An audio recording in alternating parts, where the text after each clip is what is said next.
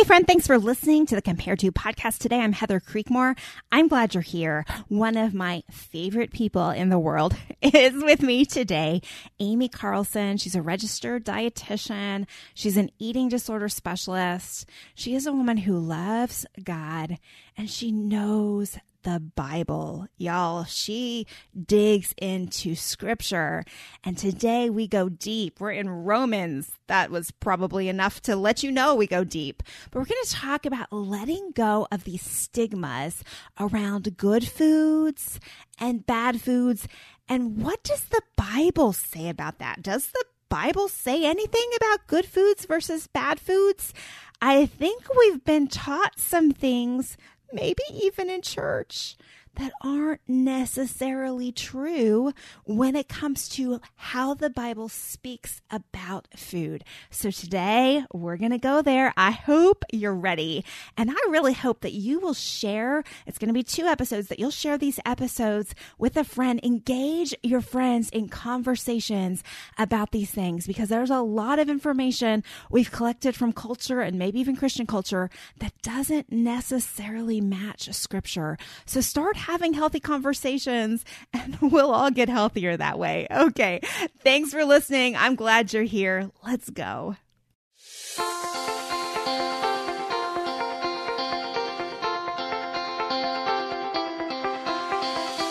Welcome to Compare to Who, the podcast to help you make peace with your body so you can savor God's rest and feel his love. If you're tired of fighting body image the world's way, Compare to Who is the show for you. You've likely heard lots of talk about loving your body, but my goal is different. Striving to fall in love with stretch marks and cellulite is a little silly to me. Instead, I want to encourage you and remind you with the truth of Scripture that you are seen, you are known, and you are loved no matter what your size or shape.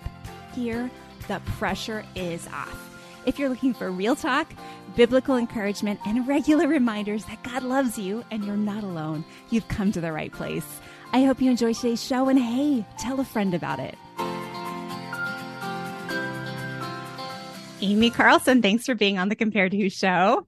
Thanks for having me back. Uh, I'm ready if you are to tackle another, another tough subject. I bring Amy on every time I want to talk about something really tough, but that's because if you've listened to Amy before, you know she is a deep well of knowledge on the science side of things. She's an eating disorder specialist. She's a non-diet dietitian. She knows her stuff, but she also knows her word.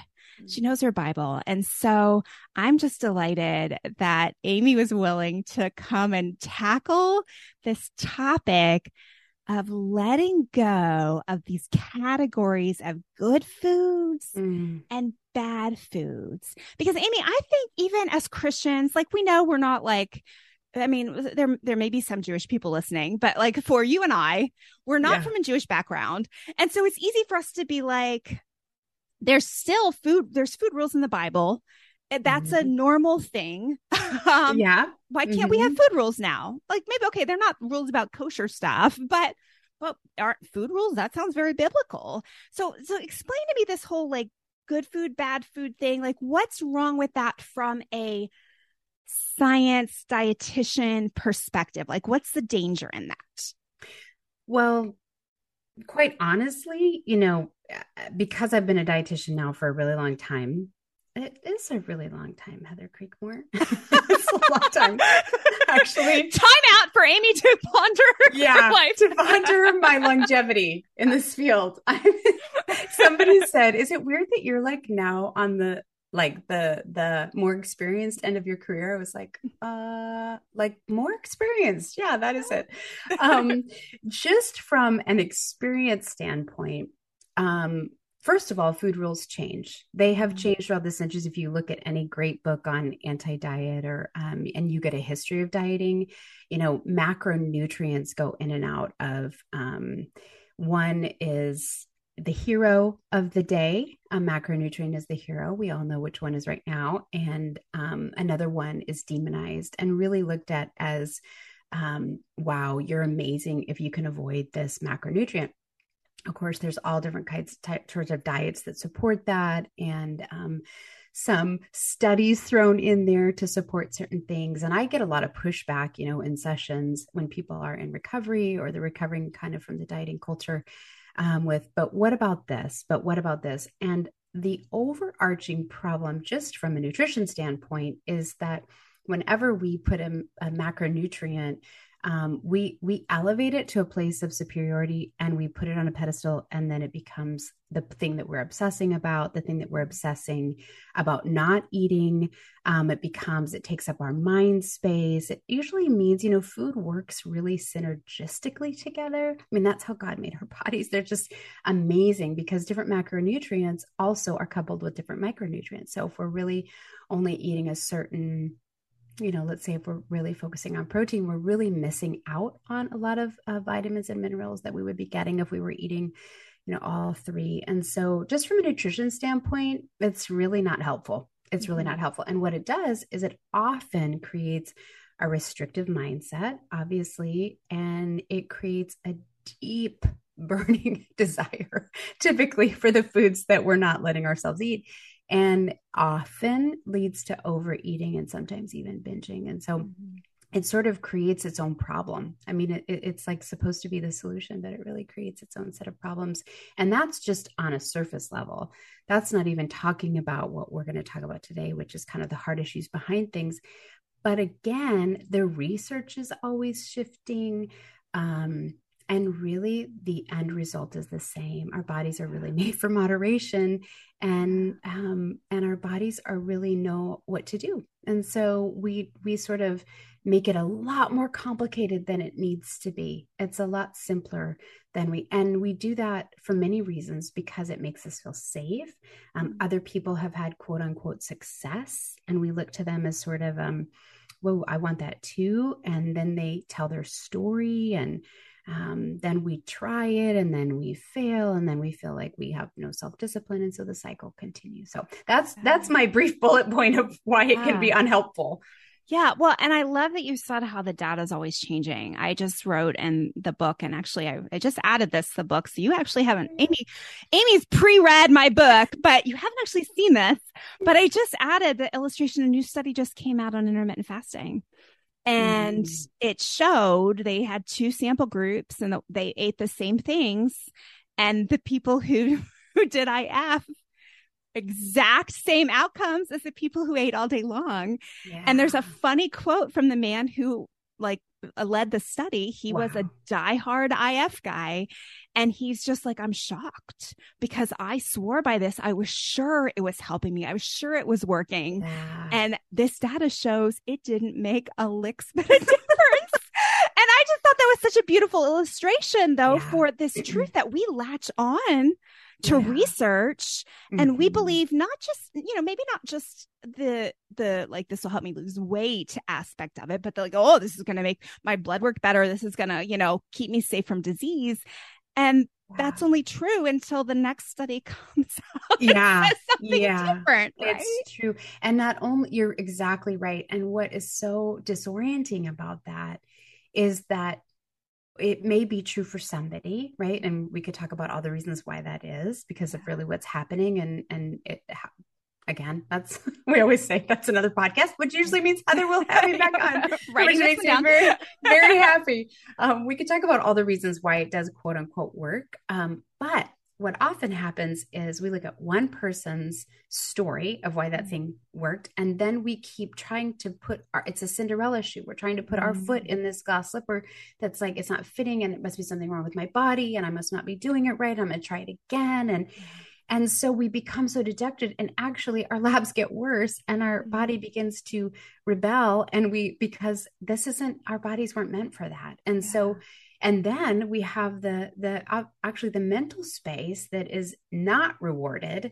by this. Mm-hmm. And it creates sort of this, um, I mean, our, our anxiety goes up with low blood sugar, and, um, we just feel the, the tension of wanting, you know, starting again on Monday and, and trying the whole thing. So it's, it really becomes a, a cycle of despair, where we feel like we, we can't really sit at the table with everyone else. It's too hard. And we try to, you know, guard our calendars against being quote unquote tempted. And so it's just, it's an exhausting exhausting way to live. And for believers, it's really not how we're called to live.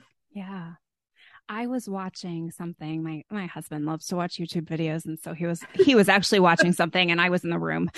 Yeah. So to say I was watching it, but not not by yeah. choice necessarily. But um, there's a, a minister, I think he's close to you geographically, Vadi Bakalan.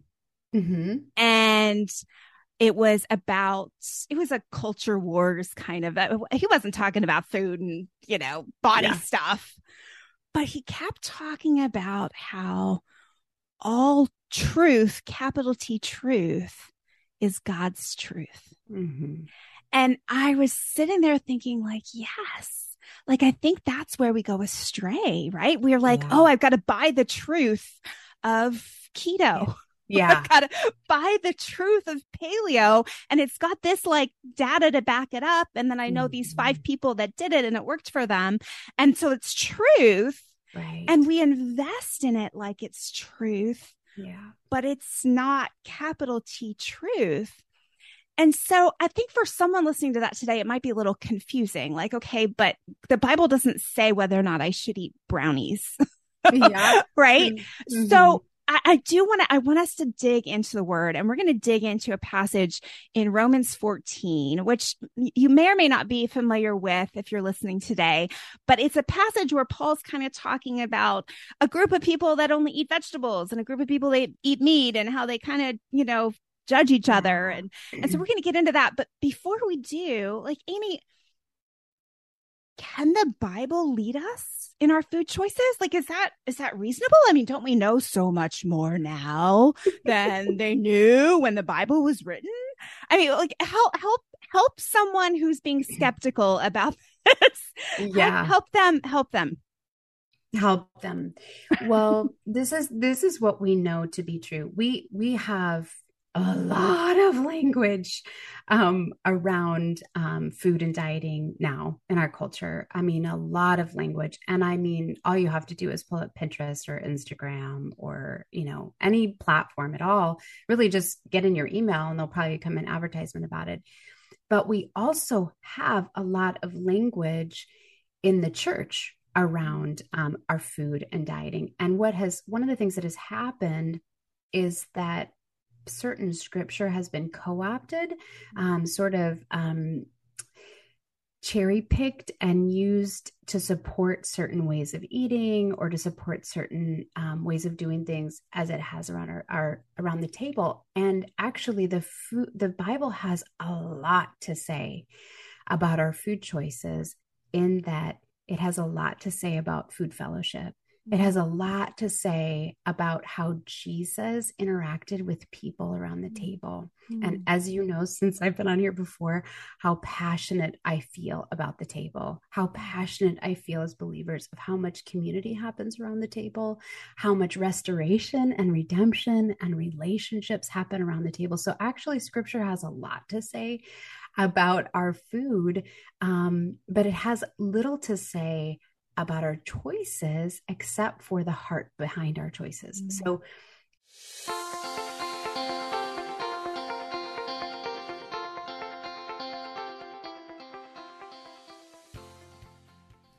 okay, friends, so I am here today to tell you again about Tighten Your Tinkler, because it's a really great program. You see, I would get up and pee. Uh, I lost count after twelve or thirteen or fourteen times a day, sometimes multiple times an hour. And I just assumed it was because I drink a ton of water while I'm working and that I had a small bladder. But Jen and Christina from Tighten Your Tinkler showed me that that wasn't exactly normal. Neither is it normal to have a little pee leak out when you cough or sneeze. I don't know about you, but I was always told that's just what happens to older women. If you have babies, then that's just part of the deal. But no, none of this is normal. Your muscles of your pelvic floor are muscles that need to be worked just like all the others. And it's not about Kegels and it's not about jamming anything up there. It's so much simpler than that. So today I want to tell you about the Tighten Your Tinkler signature program. You guys, this is one of the best programs I have ever pursued. I totally got my money's worth. They send you the equipment you need. You have videos that you follow. It's super easy to follow. They, uh, they really take care of you as they shepherd you through this program to strengthen and tighten your pelvic floor. If you want to find out more, go to tighten your tinkler dot com. They have a free quiz there. It takes like five minutes to fill out, and you can find out if this is a good fit for you. And if you decide it is, you can sign up for their signature program and save fifty dollars just because you listen to this show.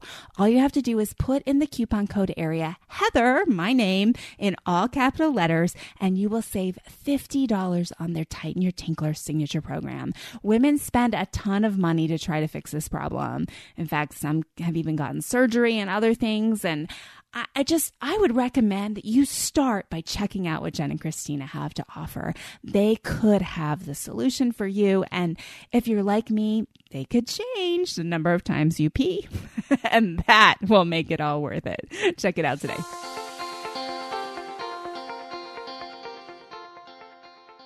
Um, you know, we could, we, we, you and I have talked at length about how we have created whole diets out of certain scripture passages, and which is not the intent of those scripture passages. Mm.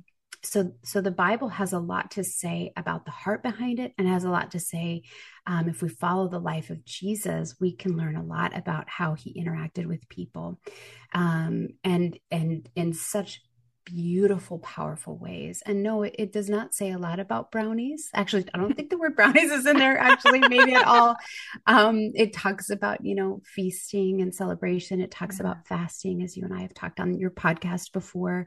Um, it talks a lot about um, loving well. And in terms of our time at the table, it's usually the heart of the matter. So, and back to your good and bad food choices, I just want to say, just to circle and close that loop for a minute, one of the things that I want to caution people is that we associate quote unquote good food choices, which is whatever diet you're following or whatever sort of research you're tracking, those good food choices as a believer, as I have a self-control and um, trusting the Lord, and I'm a good person morally. So we attach morality to the good food choices, and we attach morality to quote unquote bad food choices, which means we attach the word gluttony, we attach the word, you know, self-control, lack of self-control, mm-hmm. um, and maybe even lack of faith.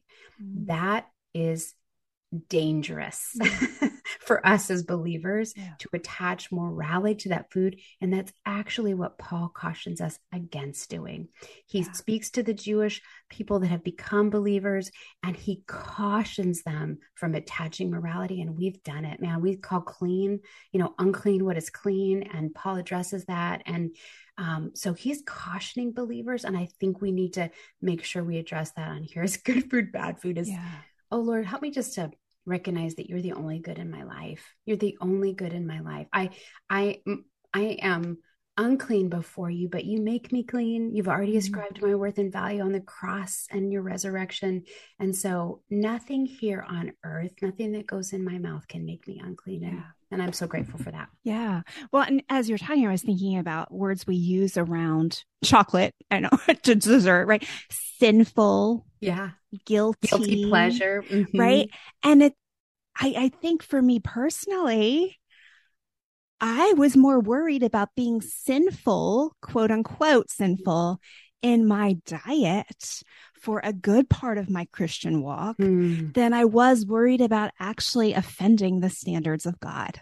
Yeah. Right? right? I think when those foods get labeled sinful and you're in that disordered eating, eating disorder, food fascination, follow the truth of diets, like when you're in that realm, I that that those labels yeah. become dangerously confusing, right? Like, yeah. no, that's mm-hmm. brownies are not sinful. Mm-hmm. Yeah, like, yeah. sin is sinful. Sin is sinful. Yeah, eating brownies is not, not sinful. Right? I I can't remember if I told you, but I had a dad in here um, a while ago, some some time ago, who's a believer, just a wonderful man. And um, we he they were here for their daughter. And um, he really pressed me on this and said, you know, why can we not treat this like every other vice? And I said, I, you know, food isn't a vice. Food is a gift from the Lord. And he said, but, but we use abstinence with alcohol. And I said, boy, I don't, I, I said, yeah. And, and we don't use abstinence with food. Why would we treat an eating disorder with disordered eating? You know, mm. that's not how that works. Yeah. And he really was kind of taking the pushing hard, the twelve steps with, um, you know, his daughter who has an eating disorder. And it was alarming to me to think how it was. I, I got passionate and sat on the edge of my seat and, you know, said, uh, wow, I, this is, um, you know, but is eating four brownies, he actually used that, sinful. And I said, do you think it's sinful? Mm-hmm. And he said, I, I think it can be. And so we, we kind of sat there with that, and we, we got to pray together. And, um, but I realized how much even young girls who are in recovery, um, have believing, amazing believing parents, you know, that are in particular, probably dads, um, that are, you know, can struggle with this and, and around it. And, and really it was, it was like, wow, we had to agree to disagree for a minute on, on that. And, and I was so tender, you know, certainly wanting to be respectful, but recognizing, you know, brownies are not sinful. Yeah. You know, brownies are not sinful. Yeah. Well, because I guess the argument goes, and I don't want to take us too off track because I want to stay to Romans, but I think the arg- the argument goes, I have, that's not being a good steward of your body. Yeah, that's the right? argument. So it, it's a stewardship argument. But I was thinking about this the other day. I, as I'm writing books, Amy, I spend way too much time just thinking. Thinking. so, I and then I come up with you. ideas, and then I add them, and then I've got way too many words and yes. all the things. Um, but I was thinking, like, are we that strict with our stewardship of our time? Right. Right. Like, or money like, or, right? like or, if you're gonna, if you're going to get strict with your counting, you know, counting food, then I think we got to get really strict with how we're counting our time. Right. Because that's, that is another thing we have to steward well. Wow. And our words. And right? are we stewards our of words? our words? Oh. I mean, the list goes on. Yeah. Right. And mm-hmm. so we have to choose with our time, with our words, with our money to do the best we can under grace. Right. Yeah. Like, why yeah. can't that apply to our food too? Yeah. Right. But I just, I, I mean, I love, I don't know if you said it or if one of our other non-diet dietitian friends said how like overeating is a normative part of the human experience. Yeah, it sure right? is. Like yeah. it's not, yeah. you, sometimes you don't even know that you've overeaten. Mm-hmm. Yeah. thirty right. minutes later. Right. Yeah. Like, right. Right. I thought I was still hungry. I kept right. eating. Oh, and, and think about feast and famine. I mean, goodness, that was, that kept us alive for a very long time. And right. in, in the human race, feasting and famine, you know, kept us alive. So right. I just, yeah, exactly. Amen. Yeah. Lord, teach us. We want to know. Amen. Oh, no. Okay. Do you have Romans pulled up? I think we should read I it do. first. Would yeah, you mind I've reading it? it? I would. Do you want me to read the whole thing? Romans fourteen? Uh, yeah. What do you want me to read? Let's read through, uh, let's see, how far do we need to go? Um, is it the whole chapter? I, it's, I have fourteen, one through twenty. Let's see. one through twenty-two, twenty-three. Yeah, let's do it. Let's okay. do it. As for the one who is weak in faith, welcome him, but not to quarrel over opinions. One person believes he may eat anything, while the weak person eats only vegetables. Let not the one who eats despise the one who abstains, and let not the one who abstains pass judgment on the one who eats, for God has welcomed him. Who are you to pass judgment on the servant of another? It is before his own master that he stands or falls, and he will be upheld, for the Lord is able to make him stand. One person esteems one day as better than another, while another esteems all days alike. Each one should be fully convinced in his own mind. The one who observes the day observes it in honor of the Lord. The one who eats, eats in honor of the Lord, since he gives thanks to God, while the one who abstains, abstains in honor of the Lord and gives thanks to God. For none of us lives to himself, and none of us dies to himself. For if we live, we live to the Lord, and if we die, we die to the Lord. So then, whether we live or whether we die, we are the Lord's. For to this end, Christ died and lived again, that he might be the Lord, both of the dead and of the living. Why do you pass judgment on your brother? Or you, why do you despise your brother?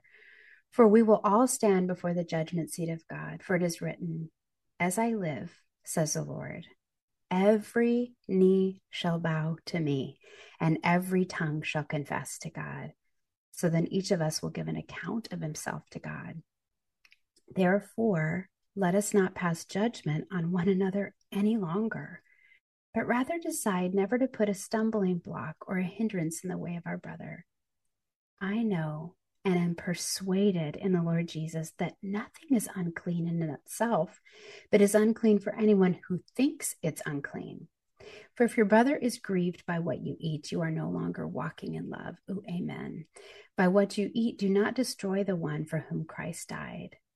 So do not let what you regard as good be spoken of as evil, for the kingdom of God is not a matter of eating and drinking, but of righteousness and peace and joy in the Holy Spirit. Whoever thus serves Christ is acceptable to God and approved by men. So then, let us pursue what makes for peace and for mutual upbuilding. Do not, for the sake of food, destroy the work of God.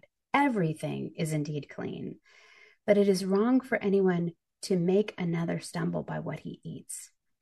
It's good not to eat meat or drink wine or do anything that causes your brother to stumble. The faith that you have, keep between yourself and God. Blessed is the one who has no reason to pass judgment on himself for what he approves.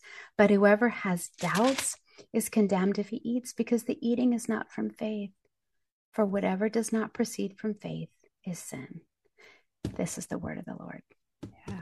Thanks mm-hmm. for reading that. Mm-hmm. I, I think we're going to, we're going to do a second episode where we're going to finish this. But before we get to that one, I think that verse about the kingdom of God is not eating and drinking. I think I that know. one has to be said louder for the people in the back. I know. Right? I'm going to read it again. Where is that? Um, um, for the kingdom of God is not a matter of eating and drinking, but of righteousness and peace and joy in the Holy Spirit. Yes. And amen. Yeah. Yes. And amen. Yeah. Mm-hmm. For he yes, who serves amen. Christ in these things is acceptable to God and approved yeah. by men. Yeah. Amen. Well, Amy, in the next episode, we're going to dig deeper into the context of this verse. And then, boy, there's a whole lot in there. Like, are we supposed to be vegetarians? Are we supposed to be like paleo and only eat meat? Or, or I don't know. It's not paleo that only eats meat. What is it? Um, carnivore? Is that it? Carn- carnivore only eats yeah. meat. So it's like the carnivores versus the vegetarians here in Romans yeah. fourteen. No, I don't think that's what it is. But, um, but I can't wait to dig into this. So come back and listen to the next episode with Amy, and we're going to dig in more. Thanks for listening today. I hope something has helped you stop comparing.